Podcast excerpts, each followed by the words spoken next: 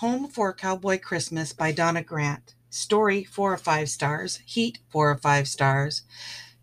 Main characters Dwight Reynolds and Amy Garrett.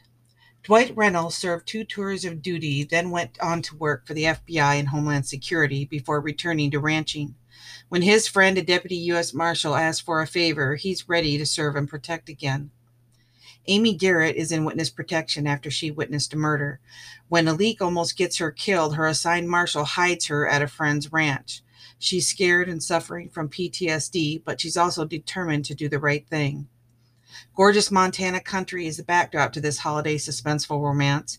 While there's an instant attraction, their relationship builds slowly, building layers of trust and affection. Each of them has been closed off to relationships for different reasons, but life is short, and when there's a there might not be a tomorrow, Emmy decides that she's going to live and love as much as possible in the time she has left. In Wish Upon a Cowboy, lawyer Katie Adams finds herself stranded in a Wyoming snowstorm until cowboy Zane Taylor rescues her and brings her back to his home. He's not fond of city slickers, and she's still reeling after finding her boyfriend cheating on her. That doesn't stop the heat from burning hot between these two. A heated night starts the flames.